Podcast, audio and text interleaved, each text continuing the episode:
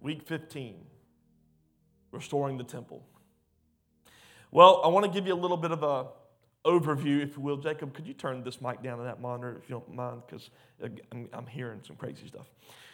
We are going into week 15 of, and actually next week is our last week uh, for the Days of Elisha series. We have covered the entire story from Elijah all the way through Elisha. So, uh, do y'all want uh, anybody interested in what we're going to be teaching on next? Good. Let me know because I haven't figured it out yet. now I'm praying into that. I'm excited for whatever God has in store. But just a summary. Last week um, Athaliah, I kept saying Atalia, but Roxana told me, hey, it's called Athaliah. I was like, that's so much easier to pronounce. I was just trying to be, you know, like above. I don't know. Last week we saw that Athaliah, the daughter of Ahab and Jezebel, married Jehoshaphat's son, and, and, and, as she was an older woman, she killed off her family and tried to take the throne. Um, she was trying to kill off everyone because uh, she wanted to make sure that she, should, she could secure a lineage opposite of the bloodline of David. Well, because uh, there was, she, she, was actually married to Jehoshaphat's son, uh, she had family uh, through marriage that was of the bloodline of King David. So she wanted to make sure that all of them were killed off. So she tried to kill off all the kids, all the grandkids, but there was one that was preserved in the temple of God. Anybody remember his name? Joash. Joash was hidden in the temple of God and preserved. And then at seven years old, he came out with, with, the priest. Uh, uh, I'm, I'm calling him Jehoiada. Is that how you say it? Jehoiada, let's go with, let's go with Jay the priest. So Jay the priest was raising him up, keeping him hidden, and at seven years old, he took the throne. And we talked about basically how there's so much mixture in the church. That Jehoshaphat was marrying his son to Ahab and Jezebel's daughter, hoping that they could keep peace and, and, and, treaties, but really it ended up in bloodshed and murder and all these things. And we talked about how we can't have compromise in the church, we can't have mixture in the people of God, that we are called to live a life that is separated and hidden in God so that we can affect everything instead of being affected by everything. Amen? So, Joash is seven years old, and we're about to see basically an overview of his reign over Judah. Now, remember, the people in the previous chapter destroyed all the, all all the idols and all the altars of Baal in Jerusalem. Before that, Jehu destroyed most of the, uh, uh, of the altars in Samaria. And where this story takes place, because we have two different kingdoms, the story of Joash is actually uh, overlapping uh, Jehu's reign, who we saw was who died two chapters ago. So this is kind of an overlap summary of what's going on at the end of Jehu's reign. Okay, I know it's really interesting for all of you, but you, I want you to get the context. So I'm going to start off in 2 Kings chapter 12, and we're going to read verses 1 through 3. Joash began to rule over Judah in the seventh year of King Jehu's reign in Israel. He reigned in Jerusalem 40 years. His mother was Zibiah from Beersheba. All his life, Joash did was pleasing in the Lord's sight because Jay the priest instructed him. Yet, even so, he did not destroy the pagan shrines, and the people still offered sacrifices and burned incense there. So, 40 years of reign in Jerusalem it was a long reign. In that 40 years, he did a lot to advance the kingdom of God in Judah. Although he did fall short of his full commitment. He did a lot to advance the kingdom, but in the end, as we saw in verse 3, he didn't destroy all the pagan shrines. He didn't take away all the false worship. He did good, but he still fell short. Now, it's important to realize that we all fall short.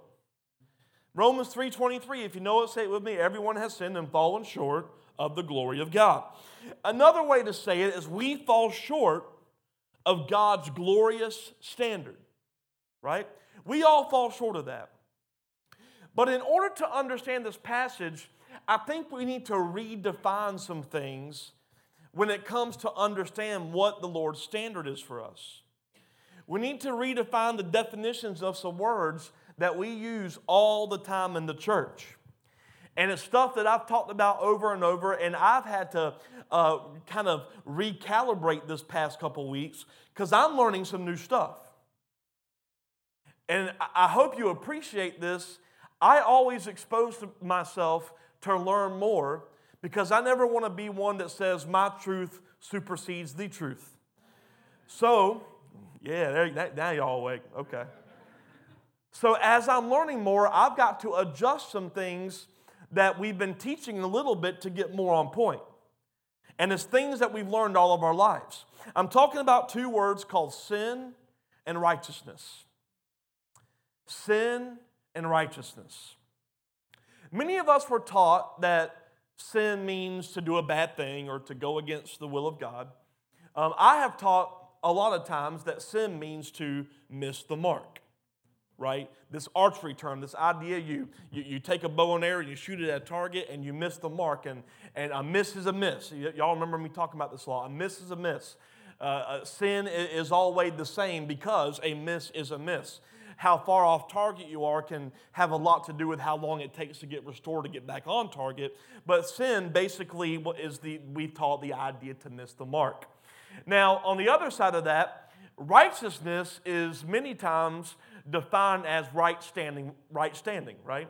You're righteous, you're in right standing. And most of us have heard all this. Can you put your hand up if you've heard? Yeah, we've all heard this. But think about the idea of righteousness meaning right standing.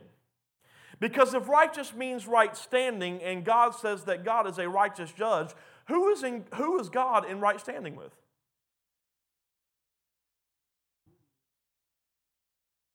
Who is he in right standing with? Because if the idea that he's righteous, he can't, is he in right standing with himself? Or is there a little bit more to what these words mean. Both of those ideas of right standing and missing the mark are correct, but they're actually incomplete. Have I got your attention? Okay. The biggest thing that we have failed to understand is that it is less about your effort in doing a thing and more about your relationship and staying hidden in the presence of God. Just like Joash. He was hidden in the, the presence of God in the temple for six years before he was exposed. Okay? And a lot of times when we get in the idea of right standing and missing the mark, we focus on everything we do. And when we focus on everything we do, eventually you're probably going to mess up and do it again. You can focus on let me let me modify my behavior. So we take this thing out and take that out and replace this out and replace that out. And we're, we're getting, we get into this idea of behavior modification. And we miss the most important part is the best way to overcome something and walk through something is to get hidden in God's presence. You know when the Bible talks about heaven, it, heaven is simply being present with the Father. And when it talks about hell, hell is simply being absent from the Father. Can I, can I just say something? You don't have to die to experience heaven or hell. And we get in this mindset of, I can't wait to get to heaven. When you don't understand, you can actually bring heaven down right here and right now. And we have to start getting that in our thinking. I don't have to die to experience God. I can experience Him right now, and I don't have to die to experience hell. Some of y'all say amen to that, right? And when you understand that this is more about your identity and your relationship, you'll start to understand the complete definitions of sin and righteousness. We tracking? Okay. Sin actually comes from a Greek word that literally means without your full portion. Without your full portion. Okay? Righteousness comes from a Greek word that means the state of one who is as he ought to be. Righteousness, the state of one who is as he ought to be. Y'all getting this? So if you are in sin, it means you are operating in the absence of your full portion, which causes you to miss the mark. Let me say this. if you are operating in the absence of your full portion, it will cause you to miss the mark. What is the mark? To be in a state of what you were created to be in. Where were we created to be? In right standing with the Father. The idea of sin of without your full portion means you have settled for a lesser version of you than God intended you to embrace. You have settled for taking the lesser portion of what you were called to be and who you were called to be and what you were able to do, and you have traded the full portion of what God has intended for you. What, what happens is we get to this place where we try to modify the behavior, but we're not getting lost in who we are. And if we don't get lost in who we are, then we, we will never see the full portion of who we were ought to be.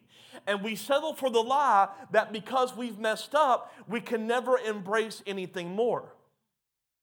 But how much you mess up has nothing to do with who you were created to be. You've got to change your thinking and start saying, okay, I don't want to settle for the lesser version of me. I want to walk in the fullest version of me. And because I want to walk in the fullest version of me, God, show me where I have settled for less. And when you understand this, you stop trying to adjust the aim, you stop trying to modify the behavior, and you start to focus on your relationship, which will cause you to believe who you are in Christ. See, that's the issue. We look at sin and say, well, I've got A, B, and C wrong, and we try to fix A, B, and C. But the way you fix A, B, and C is get lost in relationship so there is no longer a desire for A, B, and C. And if you don't get lost in relationship, you never deal with your desire. You ever notice that no matter how hard you try, you still got something you want that's not of God? It's actually telling you how far out of relationship you are with Him. And we've all got those places. And what I'm starting to learn to do is there's places in me that need some portion adjustment. I don't look at it as, let me fix it. I look at it as, God, take me deeper. Because if I go deeper in a never ending God, then my desire for that thing that I struggle with will eventually fade away and go away. And the result is that you walk in a full state of who you ought to be. And when you're in that identity, sin cannot exist because you're walking away from the place of less portion. Is, is this making sense? It's, it, we talk about revival in times of refreshing. But the fact of the matter is, the church often misses the opportunity for revival in times of refreshing because our identity is wrapped up in I am without my full portion, therefore I am not worthy of his presence. It even happens with people who don't want to be in church. They settle that I am too messed up, so I can't be there. And it has nothing to do with your behavior. It's what you've done is you've settled for a lesser portion of yourself, and you have said, I won't go to church because I don't view myself as worthy, even though my God does. Because you're not diving deeper into a relationship that causes a rethinking of your identity. Okay. And if you've noticed, many of the revivals over the years have stopped. Because most of them started with a place of they, they began to, to, to, have this idea that we're sinful and we're horrible. And what happened was they got on their face before God, wanting a revival, wanting God to change their mind. But after years of it, they were still on their face thinking they were horrible. They saw the moves of God, they saw the miracles, but who they were didn't change, so the revival stopped. Revival was never meant to be a, a, a, season to stop. Revival was supposed to take us to a new place, and we didn't get to the new place because the church tried to sustain a revival. And they didn't get refreshed, they just stayed at a three hour altar call where the church has taught it's better if you get on your face up here at the stage and cry out to God about how crappy you are.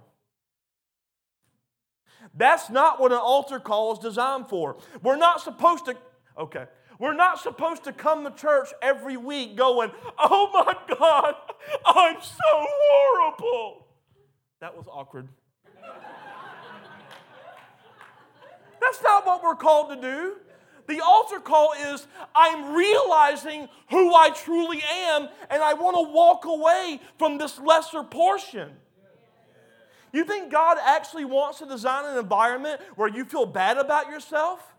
He has called you out of that into righteousness, not right standing, into you. This is your fullest portion, which brings you into right standing. That's what the, the, the, the presence of God wants to do, not make you feel like you're getting it wrong every week. If you look closely in verses 1 and 3, 1 through 3, we see something about Joash. Remember all that, okay? Joash, it says Joash did what was pleasing to God while Jay the priest directed him. Which means when the priest died, he got lost in who he was, which caused him to allow pagan shrines to exist in the temple, and he allowed people to burn incense and worship false God in the temple that he was preserved in. And just to give you some proof, Look at, look at this account in Second Chronicles chapter 24. This is talking about what happened. After Jehoiada's death, that's the priest, the leaders of Judah came and bowed before King Joash and persuaded him to listen to their advice. They decided to abandon the temple of the Lord, the God of their ancestors, and they worshiped Asherah poles and idols instead. Because of this sin, divine anger fell on Judah and Jerusalem. Divine anger. Anger's not a sin, it's what you do with it. God got angry. Okay? That should give some of you peace. Yet the Lord sent prophets to bring them back to him. The prophets warned them, but still the people would not listen. And then the Spirit of God came upon Zechariah, son of the priest, he stood before the people and said, This is what God says. Why do you disobey the Lord's commands and keep yourselves from prospering? You have abandoned the Lord, and now he has abandoned you. Then the leaders plotted to kill Zechariah. People will kill voices they don't like. And King Joash ordered that they stone him to death in the courtyard of the Lord's temple. Do you see how far off Joash has gotten? That was how King Joash repaid his priest for his loyalty. That's called biblical sarcasm by killing his son. Zechariah's last words as he died were, May the Lord, may the Lord see what they're doing and amends my death. I love that. He basically said, God, get him. After the priest's death, Joash turns to idolatry, and look what happened. All the work that they did was lost, and judgment came on the people. And the people adopted a false form of worship, and they put idols and altars in the temples. And I want to start off there to point that out that the sin here is that his identity was more captured in a man and less about God. Because as soon as the man left, his relationship was gone. He was taking the directions of the priests, and then once the priest died, he threw caution to the wind. Because in their mindset, it was, well, the priest is the one who connects with God, and we got to listen to them. And if when they're gone, we go, they end up listening to themselves. But here's the thing that Scripture tells us in 1 Peter 2 9 you're not like that. You're a chosen people, and you are the royal priests. A holy nation, God's very own possession. Let me, let me tell you. He doesn't say you're becoming a priest. You are a priest. If you believe in Jesus and you've been saved, let me tell you, you are a priest. And how dare you operate in a lesser portion of that identity? Woo. As a result, you can show others the goodness of God because he called you out of darkness and into his wonderful light. Joash had an identity through a priest where it should have come from his own seeking. We are a royal priesthood, which means we have all access to the presence, and our identity should be consumed in one thing, and that is Him. And when our identity is found in Him, we walk into the fullest portion of who we were meant to be.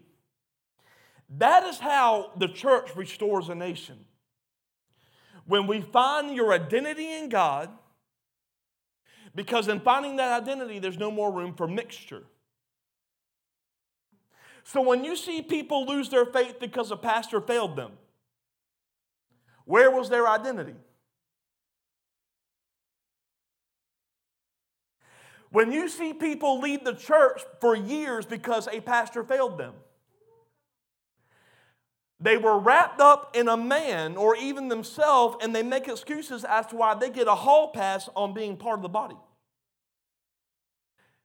It's not that we need to focus on they're doing the wrong thing, it's they settle for a lesser portion of their identity. So when people make you mad at their actions, what do you start to pray in? God, show them who they really are. God, may they not settle for a lesser portion. Is this okay? And did you notice that it was the people that persuaded Joash? True leaders only listen to one voice. They don't get moved by the voice of people who are not pursuing God. And what's happened in the church is that we become people pleasers instead of leading the people into a place away from their lesser portion. That's why most of the church in this area don't want to learn nothing new because they settle for lesser portion. They, say they want more of God, but how dare God try to break them out of their lesser portion mold?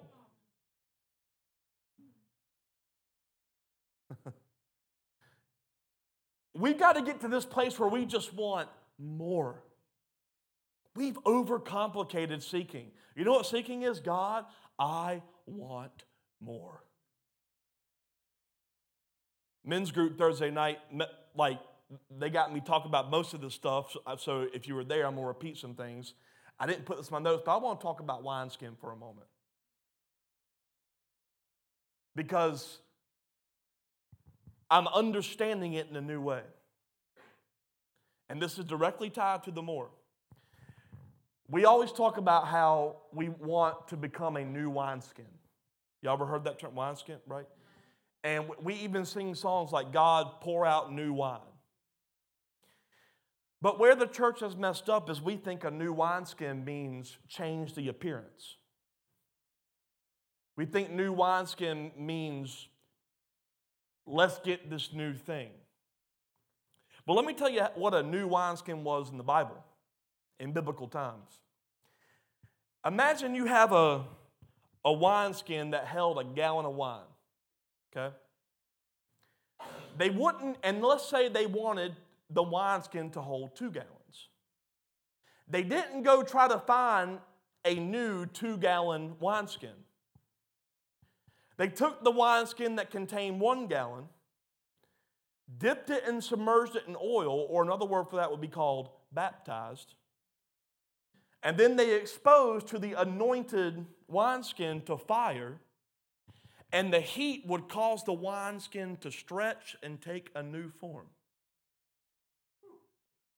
So by the time they were done exposing the old wineskin to oil and fire, the wineskin that used to only contain one gallon could now be molded to contain two. Why do you think we are called to go through trial by fire? Because we have been baptized in Christ. Christ means anointing. And when we start to get to this place of God, I want more, it's like he says, You sure? Because the only way to change what you can contain is for your mind to change who what you think you can contain. And when you settle for lesser portion, you don't think you can contain the more. Same thing with the church. We don't want to be exposed to trials of fire because we don't want things to change. I say, God, bring on the fire so we can learn how to manage the exposure because we want more. Is this okay? The people moved Joash when really he should have just been moved by the voice of God. That's why we're called to be in a company of believers, hidden, who are hidden in their identity with the Father, so that the only voice we all hear points in the right direction. Verse 19 said this it said, The Lord sent prophets to bring them back to Him. That's why it's so important to understand fivefold ministry. It's not a position, it's a function. What is the function of a prophetic voice? To help shift back to where we lost it. But we don't, but the church rejects the idea of prophets because they don't want to be directed in any other direction. What direction? The biggest move of God happened in Acts 2. In the upper room, fire appeared above their heads and they started talking in all kind of languages and then the people devoted themselves this is key. The people when they had the fire come above their heads and they started talking in tongues they didn't just break into a worship service. It says and they devoted themselves to the apostles teachings. And we love to get caught up in emotionalism but we don't like to get stretched with our thinking and what I believe where God's trying to point the church back to is a place where we are so, so pursuing Him that nothing is off limits and everyone actually believes it. But we don't try to define the it. Back in Acts 2, they weren't seeking tongues of fire. They were seeking God and God said, Let me manifest however I choose to, which happened to be tongues of fire. But what's happened? We put tongues of fire in old wineskin. We obviously can't have more, so God let tongues of fire. But what if God says there's more that you haven't seen in the Bible? And then the church said, if it ain't the Bible, it can't be. My God is not contained to your literature. Y'all like that literature? That was good.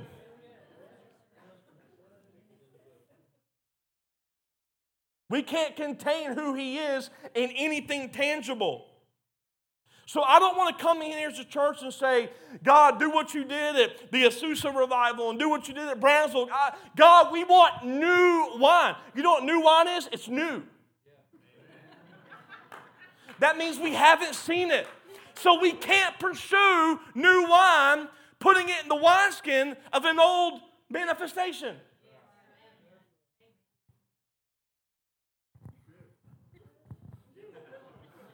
I'm going to actually jump one day. It's, it's ugly right now. I got to lose about 40 more pounds. Now, verse.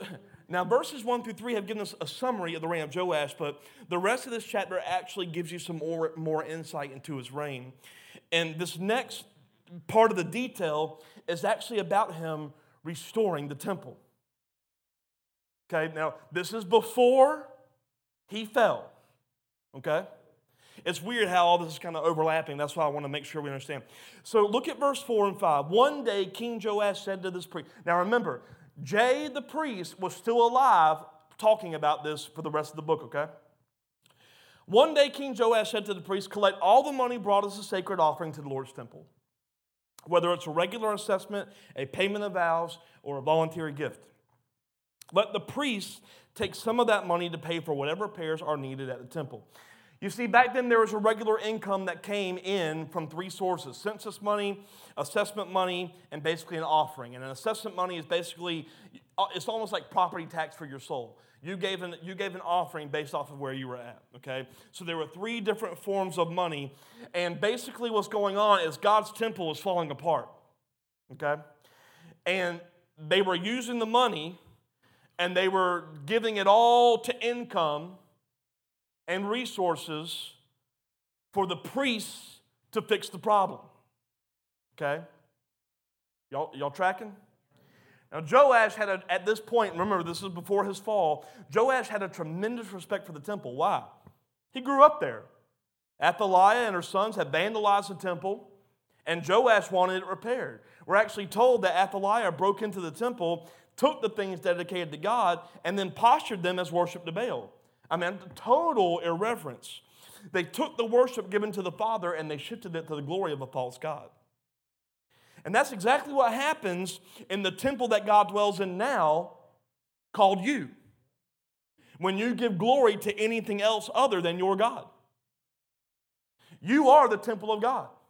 So when you give glory to something else, you're vandalizing the place His presence sits. Why is gluttony a sin? Because you bring your physical body into a lesser portion.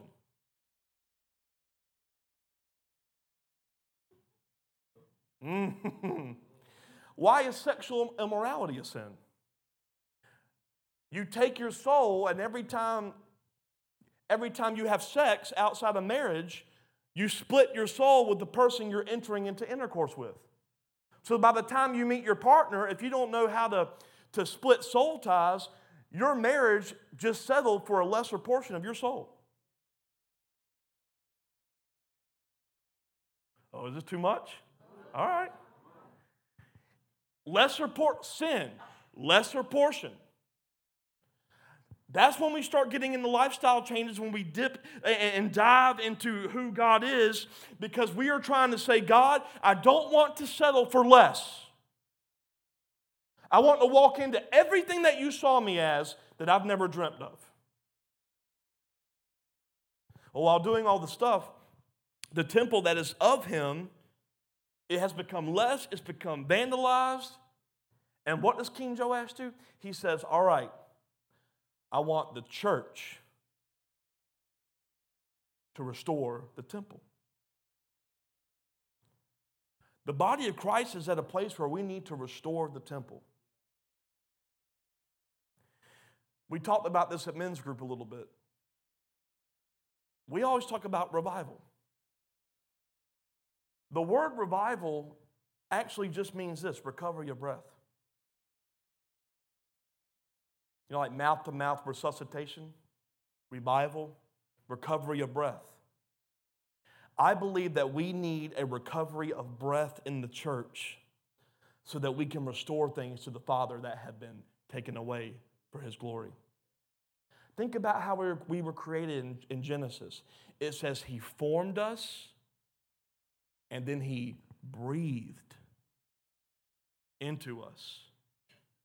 And I believe the temple of God has been lacking breath because we settled for a lesser portion of living, and His breath has been replaced by a false one. Where will revival come from? Not by hiring great staff in a church.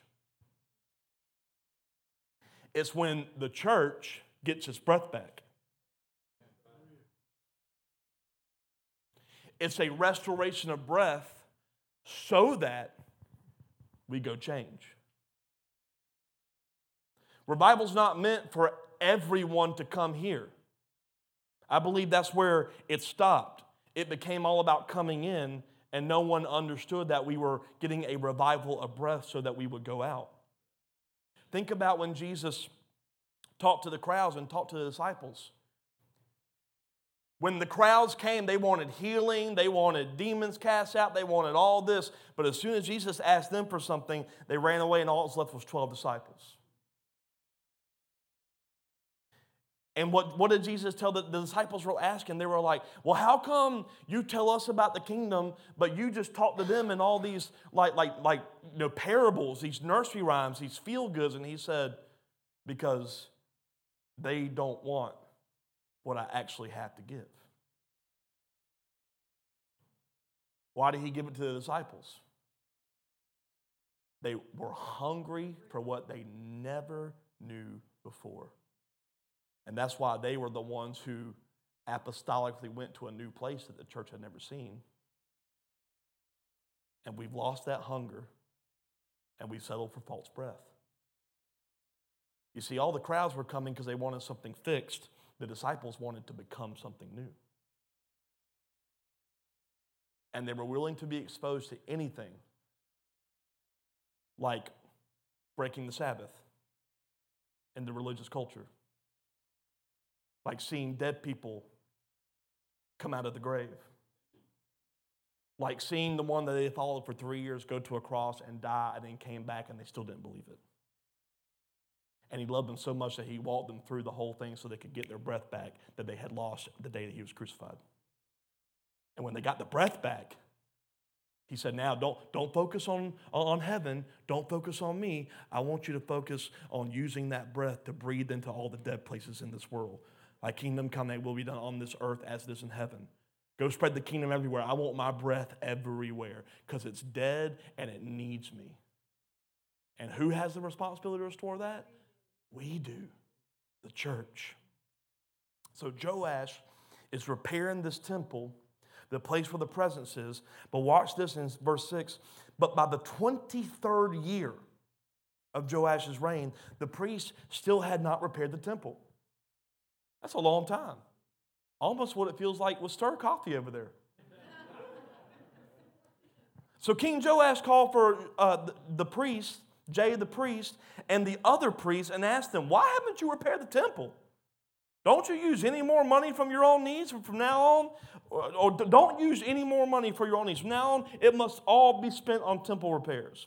The temple that Athaliah destroyed in six years has taken 23 years to repair. The work was taking way too long, so Joash goes to the root issue. The priests are doing all the work. They're getting paid to, right? They're supposed to do the work. They're getting the check. They're getting a portion from the tithe and offerings. The priests need to build the temple. And the church is waiting. When's the temple going to be built? When's it going to get back? They're taking the money. Restoration is taking too long. So look what happens, verses 8 through 13. The priests agreed not to accept any more money from the people, and they agreed to let others take responsibility for repairing the temple. Then Jay the priest bored a hole in the lid of a large chest and set it on the right hand side of the altar at the entrance of the temple of the Lord. The priest guarding the entrance put all of the people's contributions into that chest. Whenever the chest became full, the court secretary and the high priest counted the money they had been brought to the Lord's temple and put it into bags. Then they gave the money to the construction supervisors who used it to pay the people working on the Lord's temple, the carpenters, the builders, the masons, and the stonecutters. They also used the money to buy the timber and the finished stone needed for repairing the temple, and they paid any other expenses related to the temple's restoration. The money brought to the temple was not used for making silver bowls lamp snuffers, whatever that is, basins, trumpets, or other articles of gold or silver for the temple of the Lord. A system was put into place to manage the money, and they put the offering at the entrance of the temple. And in this time of repair, they didn't use the money for making anything else to put in the temple. They used it to repair the temple that contained it, and they put the responsibility on the people. And for far too long, the church has been built with the mindset of we give the offering, let the priest do the work. We give the tithe, let the pastor rebuild the temple. We give the tithe and the offering, shouldn't the pastor set up outreach events so that I can minister? Okay, let's expose some fire to wineskin. We've got to get out of the mindset that I've got to put an event together for you to serve people, which should be your new natural. I, mm, no, I'm not to go there. Nope. That'll be in discussions. Yeah, I will. So, you know, it's not that the programs are bad. It's not, it's, it's not that it's a bad thing to get together and partner with this. Pro- we do that with, with our finances. Oh, uh, next weekend, we're, we're going to share the 2021 annual report. We gave over $50,000 last year to outreach. That's awesome. But the issue is, I think the church has settled for look what we gave, but I'm going to ask, what did you do? Did you notice we didn't do any outreach events last year? It was intentional. I wanted to see who was going to do anything.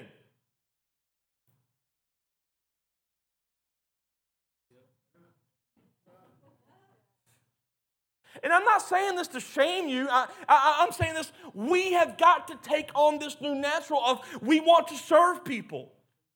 And I know what happened. I've heard testimonies, but I'm talking about when is someone going to say, I've got this idea that's on my heart, and I'm not going to wait on Pastor Kyle to put this in place. When, when are you going to say, I've got this passion to serve this thing? And I say, Well, we've got the resources. Here are the resources. Build the temple. Because I don't have the same passions as everyone. This is going to sound really bad, but we used to feed the homeless every Sunday. People helping people. It was an awesome ministry. It still is an awesome ministry. People get fed, people get ministered. I couldn't stand going.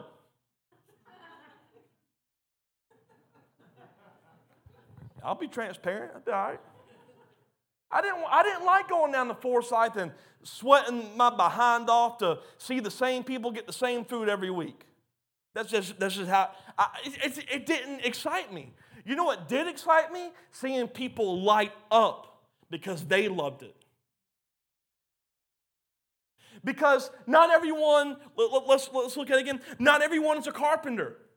Not everyone's a builder. Not everyone's a mason. Not everyone is a stonecutter. Not everyone's a pastor. Not everyone's an evangelist. So, why do we try to contain everyone to the same thing?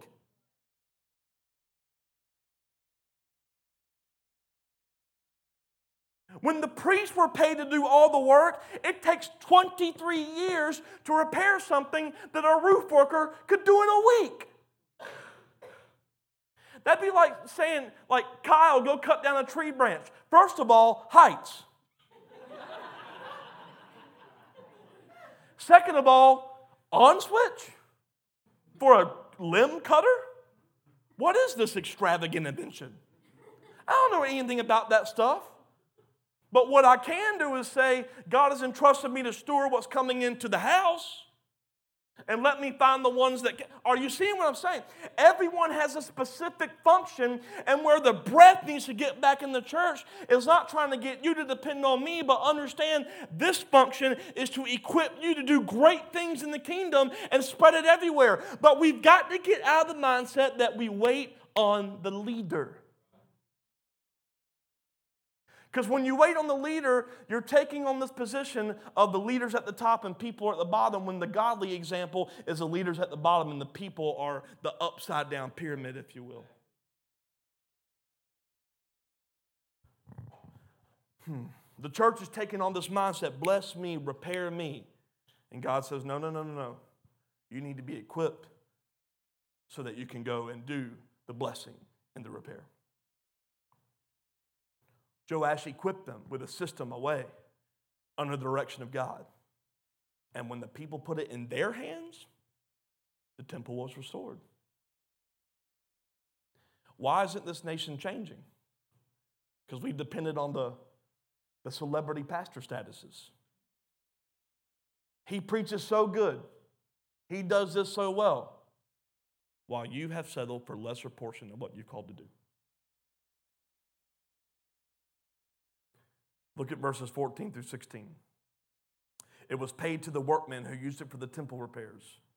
No accounting of this money was required from the construction supervisors because they were honest and trustworthy men.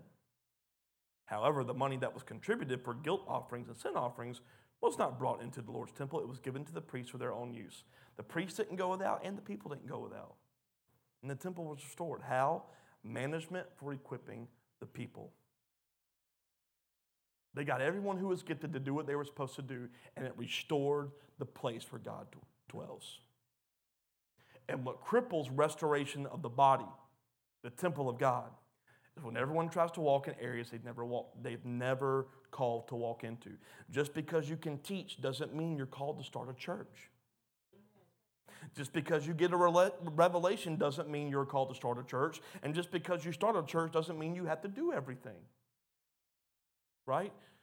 That's why we have all these, like, so much division. Because everyone thinks if you've got a gift, you, you, you think automatically you're qualified for a different gift. Why don't you just settle for the full portion of who you are, even if it looks lesser in comparison to someone else? Because we still compare with quantity instead of quality.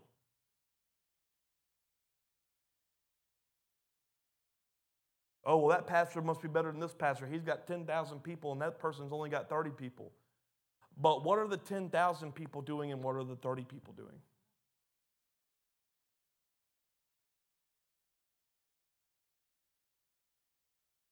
The early church changed an area because they got hidden and learned to listen. They learned how to hear and discern and worship Him. And notice that it all says it started with putting the funds to the necessary repair. I believe the reason why we had to get hidden for so long is necessary repair. We could do outreach all day and we can have all these evangelical events, but if we don't repair the necessary thing first, which is your identity, it's going to take a lot longer to deal with the issue that we could deal with in a moment. If we could get lost in our identity, we could go measure to a drug addict on the street for the next year. But if we got, if we got lost in our identity, he could be restored in a moment, just like we read in the scripture. But we, we look for models, we download the how to's, and we don't simply say, God, this is the necessary repair first. That's part of the reason we didn't do a lot of outreach events last year, or the year before that for that matter. We, we've been kind of decreasing. Why? It's okay to understand we've got to get this. That's not a bad thing. We're still reaching people. And if someone came to me tonight and said, I want to do this thing, I would still put the resources to it and we would still have, I'm not against outreach events. I want you to hear me. I'm not going to deal with this crap where people say, I said this when I didn't. I'm not against outreach. But this is the necessary repair. We've got to understand who we are. Now, in the middle of all this, is this okay? I, y'all know I'm not beating y'all down, right? Most of y'all. I'm trying to. Now, in the middle of all this, after the temple was repaired, something happens. Look at verse 17. About this time, King Hazael of Aram, the Aramites, went to war against Gath and captured it. And then he turned to attack Jerusalem.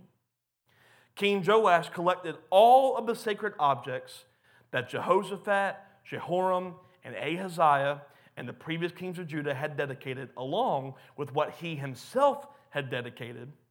And he sent it all to Hazael, along with all the gold in the treasuries of the Lord's temple and the royal palace. So Hazael called off his attack on Jerusalem. In case you missed it, Joash took all the sacred things in the temple of God and all the money. And he sent it to the king Hazael to stop an attack from him being killed. Instead of trusting in God, Joash traded what God, ble- what God blessed to protect his own kingdom. And a lot of why the church is in a restoration place looking for breath is because we've traded what is sacred to protect the kingdoms we build. When we build mega churches that bring in millions of dollars, and then a pandemic, pandemic happens and they shut their doors where it should be the place where the lost and the people who are striving for hope come to, and they shut the doors because they can't afford it because it costs the millions, then you're shutting things down to protect your kingdom and not spread His.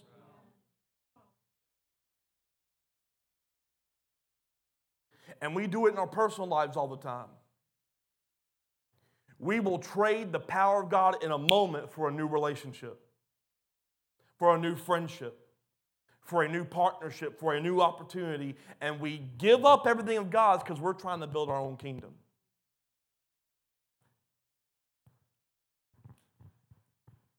God does not want us protecting what we build. He wants us to manage what He wants to build to grow His reigns to the ends of the earth. And if we can get our mind set on that, not building what we want, but building what He wants, He will give us the hows and He'll bring the who's. Verse 19 The rest of the events in Joash's reign and everything he did are recorded in the book of the history of the kings of Judah. Joash's officers plotted against him and assassinated him at Beth Millo on the road to Silla. Or Silla. Do you realize what just happened? He traded everything of God to stop them from killing him, and then he got killed by his own people. Verse 21 the assassins were Jozacar, son of Shimeath, and Jehozabad, son of Shomer, both trusted advisors. Joash was buried with his ancestors in the city of David, and then his son Amaziah became the next king. Now, that's the end of the chapter, but I want to point some things out. If you read Second Chronicles chapter 24, it's the verse, it's the scripture that I referred to earlier. Don't put that up there yet. They don't need to see it. if you read Second Chronicles chapter 24, we see that after the temple was repaired, that's when the priest, the J, J, the priest, that's when he died. It says he was about 130 years old. Remember, that was the one when Joash listened to him, he did everything that was right in the sight of God. And we see that he actually helped Joash distribute all the funds that were left over after the temple was repaired. And what they used the money for was all the things for worship services in the temple. Okay? So all the stuff that Joash gave to this king was actually stuff that the priest helped him get after everything was done so that they could have things to worship God, right? And it says that the priest, the, the, priest Jay, he did so much good that they actually buried him with the kings in the city of David. Because he did so much good for God and the temple of God. Now, all that stuff he got together for God and the temple, Joash sends off to make a peace treaty with King Hazael, and God didn't like that it's important to get this that Jehoiada the priest died before the attack, and then Joash started to give himself to the worship of other idols. And we read earlier that when the priest's son, Zechariah, told them, You guys are abandoning God, Joash had him killed. And he said, Hey, God, avenge my death. Y'all remember that? So look what happens with all that in Second Chronicles 24, these three verses, 22 to 25. That was how King Joash repaid Jehoiada for his loyalty by killing his son.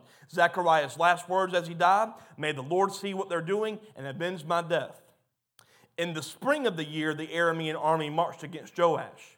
So this is talking about the king Hazael coming against him. They invaded Judah and Jerusalem and killed all the leaders of the nation, and then they sent all the plunder back to their king in Damascus. Although the Arameans attacked with only a small army, the Lord helped them conquer the much larger army of Judah. The people of Judah had abandoned the Lord, the God of their ancestors, so judgment was carried out against Joash. The Arameans withdrew, leaving Joash severely wounded, but his own officials plotted to kill him for murdering the son of Jay the priest. They assassinated him as he lay in his bed and then he was buried in the city of David, but not in the royal cemetery. Joash was worshiping other gods, bringing idol worship back into the temple that he repaired. And you realize that the scripture said that the scripture just said that God helped the Arameans conquer them?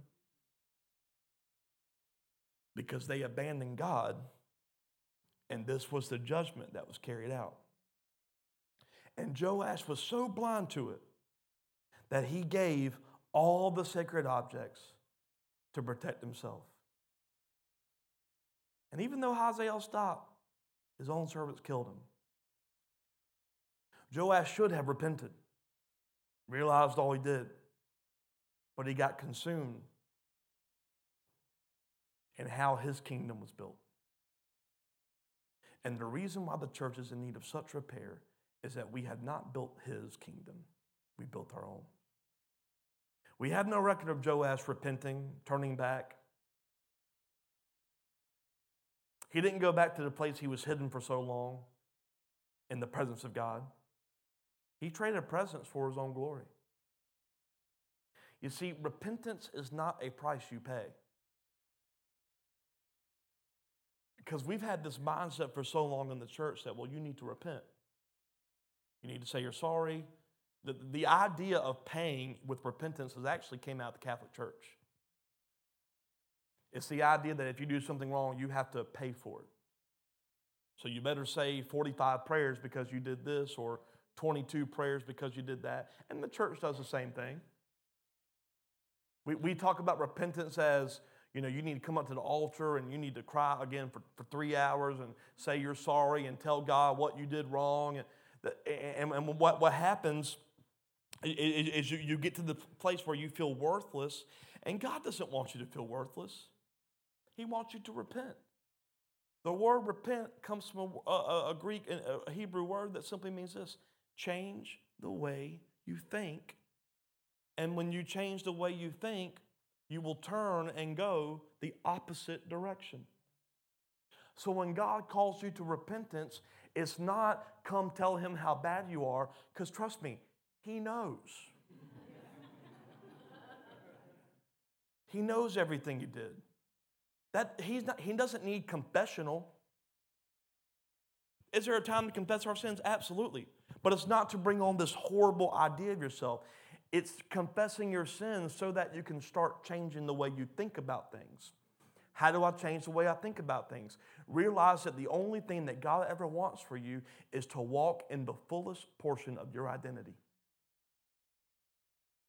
The issue with Joash was that he traded what he was meant to be for what he built.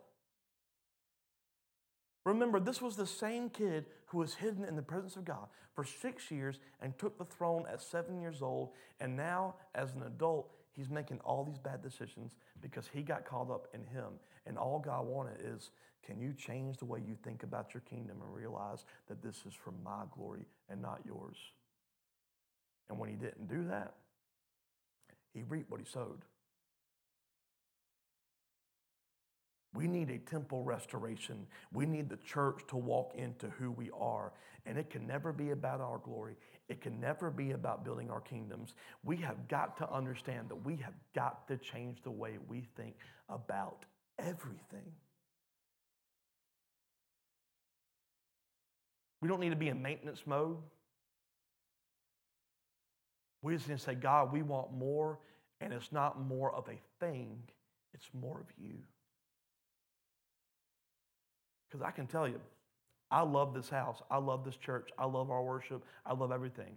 But this is nowhere near what God wants. Nowhere near.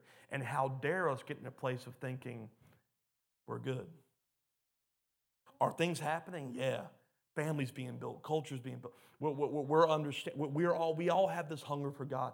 But we've got to get to this place where, where we realize God, change what you want to change. Expose us to what you want to expose us to because we never want to get to the place where this is all it is.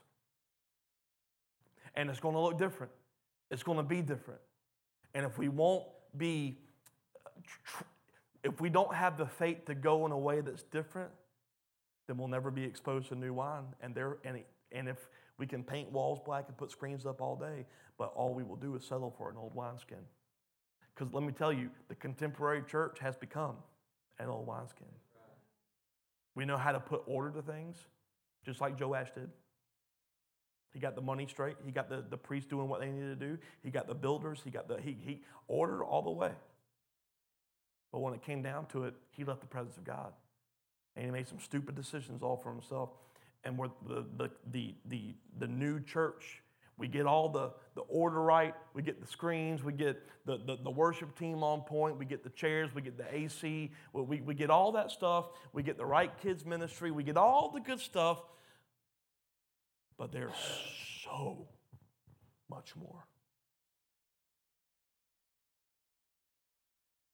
I don't know about you, but I, I, I want to get to a place where every time I, I come together with the body, I don't leave the same. And I'm not talking about, about, about, about little changes. I'm talking about I, I, I, anxiety can't live in my house anymore. Because I'm not going to settle for that lesser portion. I'm, I'm, I'm, talking about when you walk back to your home, the family didn't come with you get exposed to fire because you walked into the living room. but it's got to come from increased hunger. God, don't, don't, don't promote me. Use me to promote you. We got to restore the temple. We got to get our breath back. Who wants to go there? Amen. Let's stand. Can we give God praise tonight? Come on. Amen. Let's pray. Lord, I just thank you for everything you're doing. And we just, together, we just say, we want more. Can we say that together? We want more, God. We are hungry for more of you. So, whatever you need to expose us to, Lord, I don't care what it is. I'm ready to go through whatever fire you want me to be exposed to. This house is ready to go through it so that we can be molded to contain the more. We are ready for more. We want new wine, God. We want our breath back.